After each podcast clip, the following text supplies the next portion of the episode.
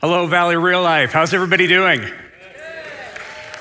Well, it's good to have you here with us today. I want to welcome all of our guests. Welcome everybody who's online as well. We're really glad that you're here with us. Uh, my name is Jason. I am one of the elders here at Valley Real Life. I am a coffee drinking, geeky nerd who loves God, math, and science fiction. Uh, I'm just as likely to say, May the force be with you, as I am to say, May the force be equal to mass times acceleration.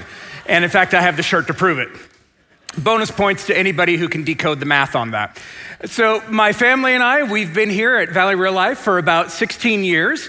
I am married to a crazy cat lady of a wife who's been wonderful these last 27 years.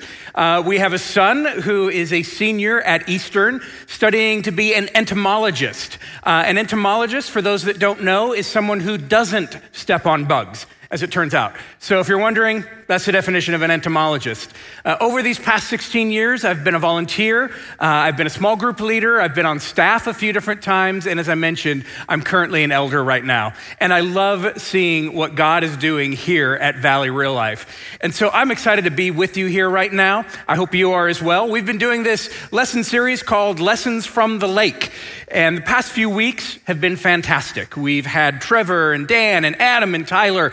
All of them have been doing a fantastic job. Although I will say, we seem to struggle with the definition of what a lake is. Uh, we keep talking about seas and things like that. Tonight won't be any different. I'm going to talk about the Mediterranean Sea. So once again, we seem to be lake challenged. But, you know, hopefully that's okay. Tonight, we're going to be talking about Jonah, a whale of a tale. I did not come up with that title. Um, it, and in fact, it, one of the challenges right now is it's not even one of Jesus' stories. It's not about a lake. Um, and in fact, there's no whale. It's just a great fish. But there is water. So, you know, we're still keeping in with the series here. How many of you, either here or online, are familiar with the story of Jonah? So, quick raise of hands. Yeah, that's going to be a problem. Um, the reason that's a problem is because Sunday school felt boards and Veggie Tales have all conspired to make Jonah, the book of Jonah, seem like it's little more than a children's tale and it's not. It's so much more. In fact, I honestly believe that it's part of Satan's way of keeping us from hearing a really amazing message that God has to tell us. So tonight, we're going to be looking at Jonah maybe a little differently than you're used to. I want you to reset your expectations and realize that Jonah isn't really the story that you might think it is. In fact, it is absolutely packed with so much content, so much material. I was really concerned about how I was going to fit it all into a three hour sermon. Uh, but it turns out I don't have to. Uh, what we're going to be doing, uh, one of the things you may not know is that every weekday at 8:30 a.m. Pacific, we do a live Facebook streaming. And what we do is we spend about 10 to 15 minutes in the Word, looking at different passages of the Bible and talking through it and what it means in our lives today. So, what we're going to do today is because there's so much content in the book of Jonah, we're actually going to be saving some of that content and going over it later in the week. So, I have the privilege of leading that uh, in the next week, starting July 26th. Again, 8:30 a.m. on Facebook. And if you're interested in going a little bit deeper into Jonah, join me then. It's a great way to start the day. And I'll tell you more about it as we go through tonight. But first, who was Jonah? Who is this guy? Well, Jonah was a prophet of God. Now, prophet doesn't mean fortune teller. He wasn't a fortune teller, he was a mouthpiece of God. This is one of the things that we're going to talk about a little bit more on the Facebook Live event. Um, but the thing that you need to know tonight is Jonah is not a nice guy. He really is not a nice guy at all. He runs away from God. He disobeys God. He only cares about himself. He complains about God's mercy. In fact, he says he'd rather be dead than actually be with a God who is so merciful. Uh, he does the minimum possible that he can. He endangers the lives of others. He is just not a nice guy. And spoiler alert the book of Jonah is about us. See, the, the author of Jonah, we don't know if it's actually Jonah the prophet that wrote this or a different author, but the author of Jonah leads us down this path where we start thinking, man, this Jonah guy's a loser. And then somewhere along the line, we realize the author's actually pointing the book at us. And we realize, oh, dang, that's me. I don't think I like that. You see, Jonah is a stand in. The real character of the story is you and I. And that can be kind of hard. What we're going to do is we're going to be looking at some of these flawed personality traits that Jonah has, and we're going to be asking ourselves do we see any of those personality traits in our lives? So it may not be a totally fun lesson tonight. In fact, I have referred to the book of Jonah as basically being a giant sucker punch by the author. So, uplifting message, be excited, here we go. So, starting in Jonah, verse 1, chapter 1, the Lord gave this message to Jonah, son of Amittai Get up and go to the great city of Nineveh. Announce my judgment against it because I have seen how wicked its people are. But Jonah got up and went in the opposite direction to get away from the Lord. He went down to the port of Joppa where he found a ship leaving for Tarshish. He bought a ticket and went on board, hoping to escape from the Lord by sailing to Tarshish. So Jonah's called and he goes in completely the opposite direction. In fact, if you look at a map here, you can see instead of going north towards Nineveh, he goes south. Instead of going east towards Nineveh, he ends up going west. He is trying to get as far away from God's calling as he possibly can. Why would he do this? What's the reason for Jonah doing this? Well, a little history might help. Nineveh is really a, a, centerpiece of the Assyrian Empire, and these people are bad. I mean, bad, really bad, Mad Max bad. I mean, they're just, they're hated enemies of Israel. They are brutal. They are barbarians. They're just terrible people, and Nineveh was at the epicenter of all of this badness. So someone said, well, maybe Jonah was afraid to go to Nineveh. Maybe. That might be a reason, but as we'll see later, it probably isn't the primary reason. The primary reason that Jonah chooses not to go to Nineveh is because he doesn't like them. Israel doesn't like them. He doesn't like them, and he doesn't want to see them saved. He doesn't want to take God's message to them. And we're going to see a little bit more of that in chapter four. I'm getting a little bit ahead of myself here. So let's keep reading on here. But the Lord hurled a powerful wind over the sea, causing a violent storm that threatened to break the ship apart. Fearing for their lives, the desperate sailors shouted to their gods for help and threw the cargo overboard to lighten the ship. But all this time, Jonah was sound asleep down in the hold. So the captain went down after him. How can you sleep at a time like this? He shouted. Get up and pray to your God. Maybe he will pay attention to us and spare our lives. So the storm hits, Jonah's asleep, the sailors are freaking out. What's interesting is the sailors actually notice that this is some sort of supernatural storm. These are sailors. They, they know what a storm looks like, but they know there's something else going on here. That's why there's all this praying. And they're praying to any God they can think of. And so they, they wake up Jonah. So we continue reading. Then the crew cast lots to see which of them had offended the gods and caused the terrible storm. When they did this, the lots identified Jonah as the culprit. Big surprise. Why has this awful storm come down on us? They demanded. Who are you? What's your line of work? What country are you from? What's your nationality? Jonah answered, I am a Hebrew, and I worship the Lord, the God of heaven, who made the sea and the land. The sailors were terrified when they heard this, for he had already told them that he was running away from the Lord. Oh, why did you do it? They groaned. I mean, for real, why? I mean, can, you, can you imagine? I mean, Jonah already told them why he was getting on the boat. Can you imagine him at the dock? Uh, Sir, uh, can you tell us uh, your reason for travel? Uh, yes, I'm running away from my God. Okay, I'm going to mark that as other. See, here's what we see about Jonah right now Jonah talks a good talk. He says, I'm a Hebrew. What he's doing right now is he's saying, I'm better than you because I'm a Hebrew. I worship the God who created all of this. And he has a great little speech there. But his actions do not line up with his words.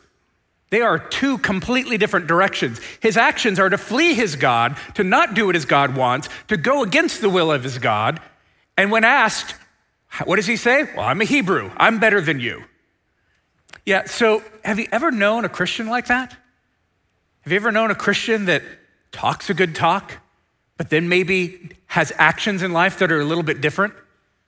We're going to look at that a little bit more in our Facebook event later in the week. So if we keep reading here, it says, Since the storm was getting worse all the time, they, the sailors, asked him, What should we do to you to stop this storm? Throw me into the sea, Jonah said, and it will become calm again. I know that this terrible storm is all my fault. Then the sailors, picking up a little bit later, then the sailors picked up Jonah and threw him into the raging sea, and the storm stopped at once. The sailors were awestruck by the Lord's great power, and they offered him a sacrifice and vowed to serve him. These hardened sailors turn to God, whom they've only just been introduced to, and they start praying and worshiping him. You know who hasn't prayed yet? God's prophet. Jonah. Jonah hasn't actually prayed. He does he pray? No. Does he repent? No. Does he say he's sorry about any of this? No. And uh, another question, why didn't he just jump in? Have you ever thought about that? Jonah says, "Throw me in and the storm will stop." Jonah, why not just jump in? Wouldn't the storm stop the same way?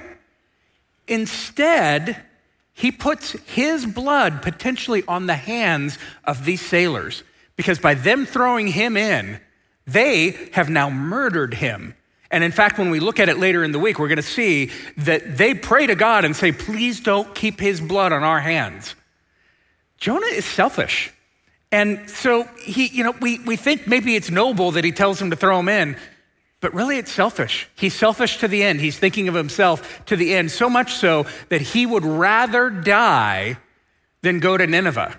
Because that could have been another thing he told the sailors oh, the storm is all my fault. I'm not following my God. Tell you what, let's turn around, let's go back, and I'll go and do what my God said, and hey, everything will be honky dory. That's not what he said.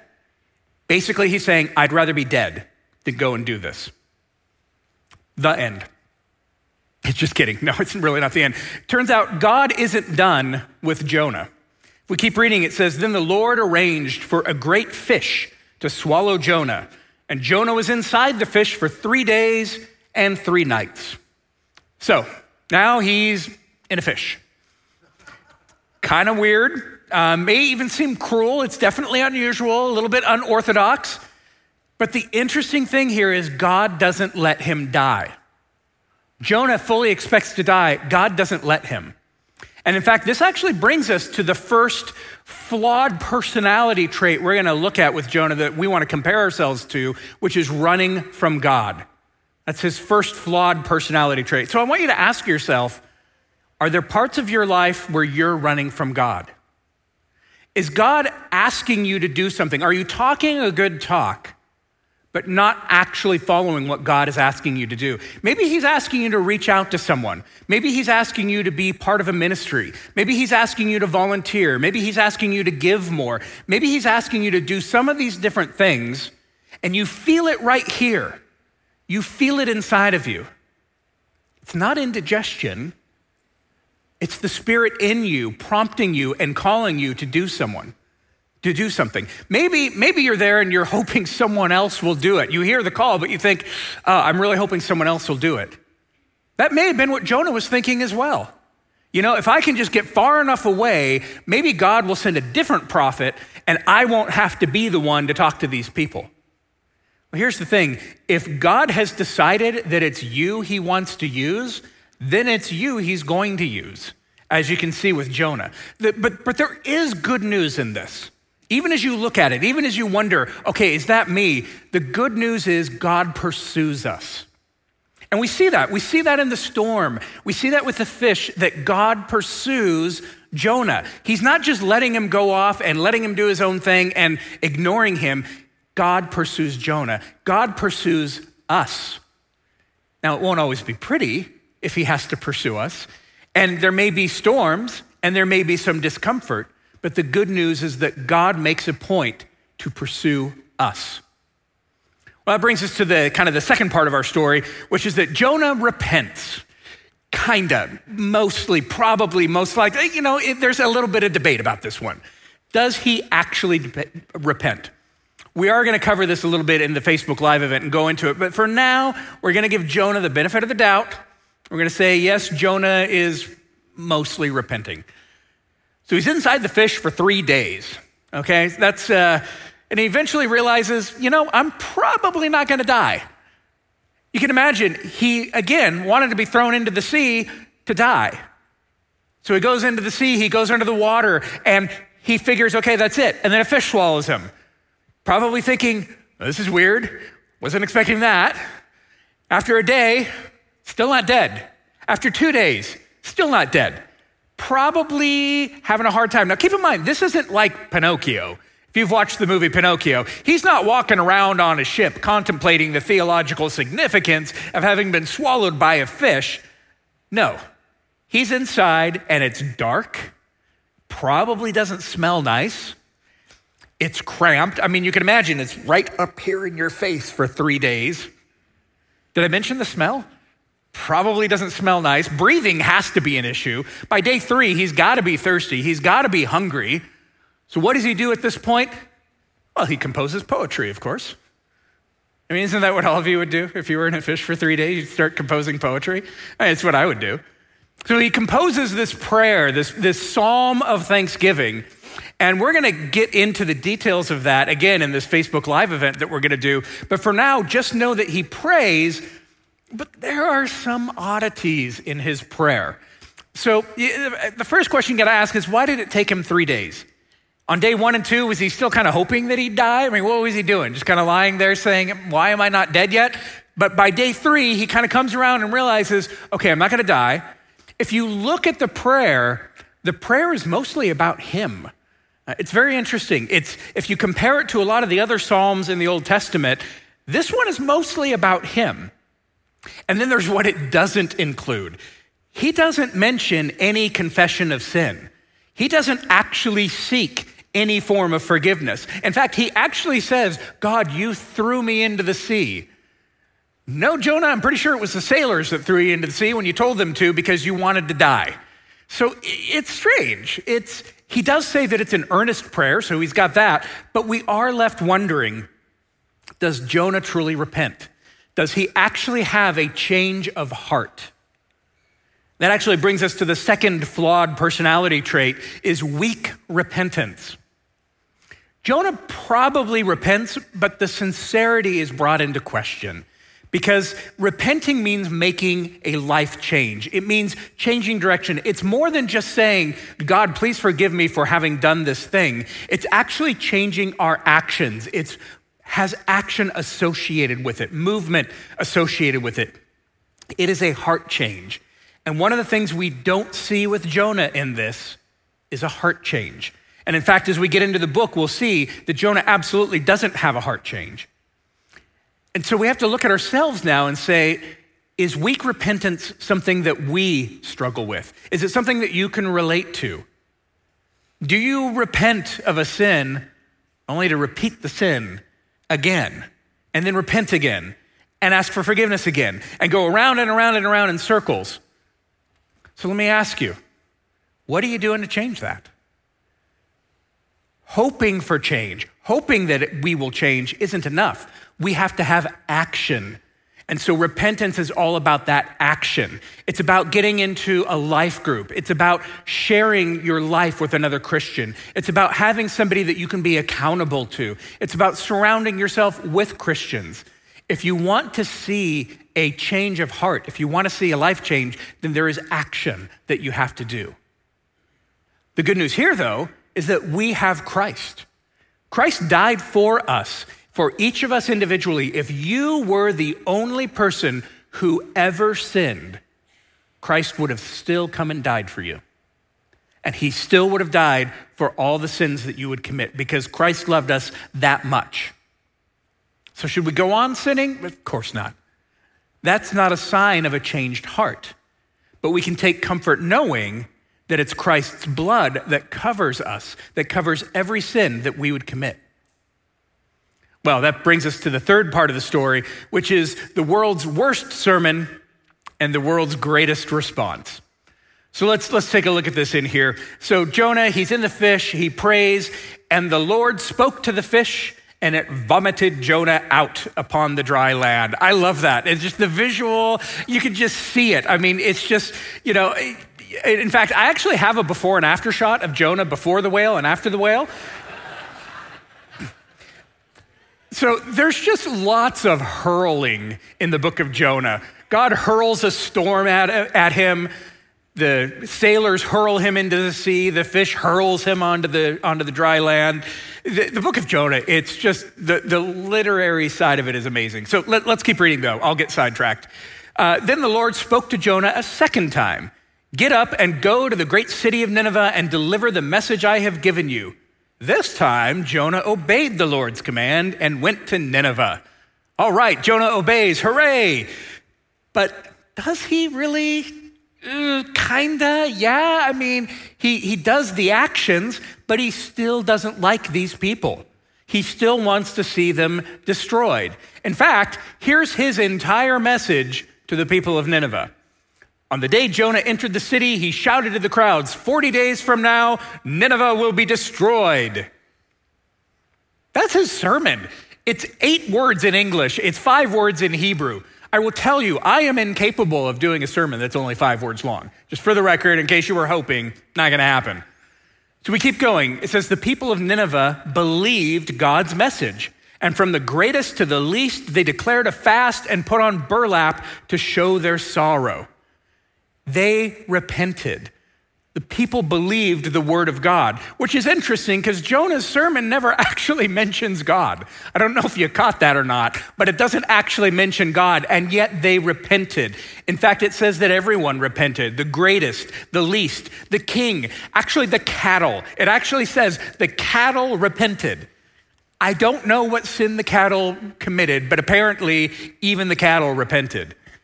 And it says that when God saw what they had done, and how they had put a stop to their evil ways, he changed his mind and did not carry out the destruction he had threatened. That is cool. We have a great God who is so merciful, and that is such a great thing to see. So, how does Jonah respond to this? This change of plans greatly upset Jonah, and he became very angry. In fact, if you look at the Hebrew, it actually says that Jonah saw this as being evil. He saw God's grace and mercy as being something evil. And he is angry and he lets God have it. So Jonah complained to the Lord about it. Didn't I say before I left home that you would do this, Lord? That's why I ran away to Tarshish. I knew that you're a merciful and compassionate God, slow to get angry and filled with unfailing love, eager to turn back from destroying people. Just kill me now, Lord. I'd rather be dead than alive if what I predicted will not happen. I mean, really? really, Jonah? Is this, I, I, what is he, two? or maybe a teenager? I know I'm reading a lot of tone into this but it's justified. And we'll get into this in the Facebook Live event as well. But the tone is justified because Jonah does not have a change of heart. Jonah placed limits on God's grace, and he didn't believe that God's grace should extend to these people. So, how did God respond to Jonah? The Lord replied, Is it right for you to be angry about this? See, God is patient with Jonah, just like he was patient with Nineveh, just like he is patient with each of us? Well, Jonah doesn't answer. He's busy pouting, so he builds a shelter uh, to see what would happen because he wants to watch the city burn. So God brings a plant, and the plant provides some shade, and Jonah is really happy. And then God brings a worm, and the worm eats through the plant, and the shade falls down, and Jonah's really sad. And then God brings Spokane weather to Jonah in the form of heat and the sun bearing down and miserableness, and Jonah doesn't like it. In fact, Jonah says that he would rather be dead. He says this a lot. Um, so, what's God's response this time? I will tell you, if it was me, I'd be like, sure, okay, whatever. Yeah, here you go. you can be dead. That's not God's response. Then God said to Jonah, Is it right for you to be angry because the plant died? Yes, Jonah retorted, even angry enough to die. oh my goodness, this guy's a drama queen. How does God respond? He continues to show patience towards this man child. Then the Lord said, You feel sorry about the plant, though you did nothing to put it there. It came quickly and died quickly. But Nineveh has more than 120,000 people living in spiritual darkness, not to mention all the cattle. Shouldn't I feel sorry for such a great city? And just like that, the book ends. You may not be satisfied with that ending. It ends with a question, God asking a question. You might be wondering, well, what happens to Jonah? What happens to Nineveh? Do the other prophets make fun of Jonah when he gets home and he hasn't, you know, managed to get the, you know, Nineveh smited off the planet? Well, here's the thing. It's okay that the story ends this way because the story, again, is not about Jonah. The story is about us.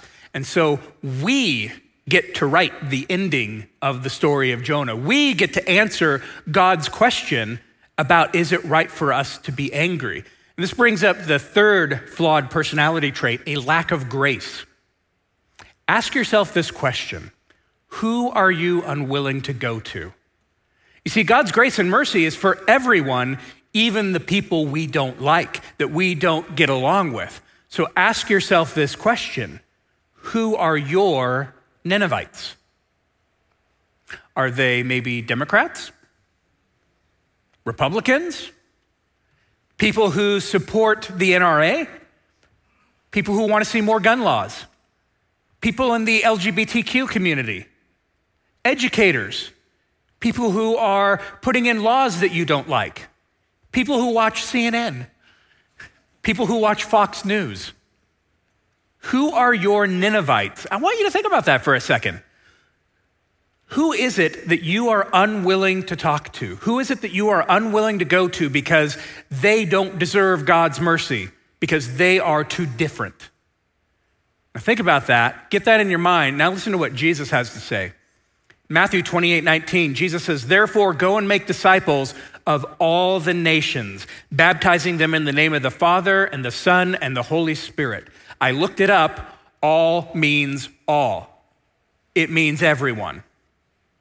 And today's culture says, but it's all about me. It's all about my issue, my cause, my hurt, my shade, my plant, my whatever. Our culture today says it's all about me. And God is telling us that is not how it works. And that is the point of the book of Jonah. God was trying to explain to the nation of Israel that even though they were his chosen people, what God is saying is, My mercy goes even to the people you don't like. So ask yourself, is it right for you to be angry? Do you have any Ninevites in your life? Who's that person that you can't stand to be around? That person you've been avoiding, maybe hoping someone else would reach out to them. I'm going to encourage you stop running. Find a way to bless that person. It might only be a hello. It might only be something, just a kind word, but whatever it is, find a way to demonstrate God's grace even to that person that you don't like. Because you see, God wants us to avoid Jonah's flawed personality traits the running from God, the weak repentance, the lack of grace. These are not traits that reflect Christ.